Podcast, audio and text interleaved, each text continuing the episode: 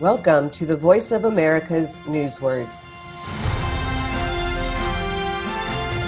The streets of Pakistan's largest city, Karachi, were cleaned in a special way in April. Fumigate.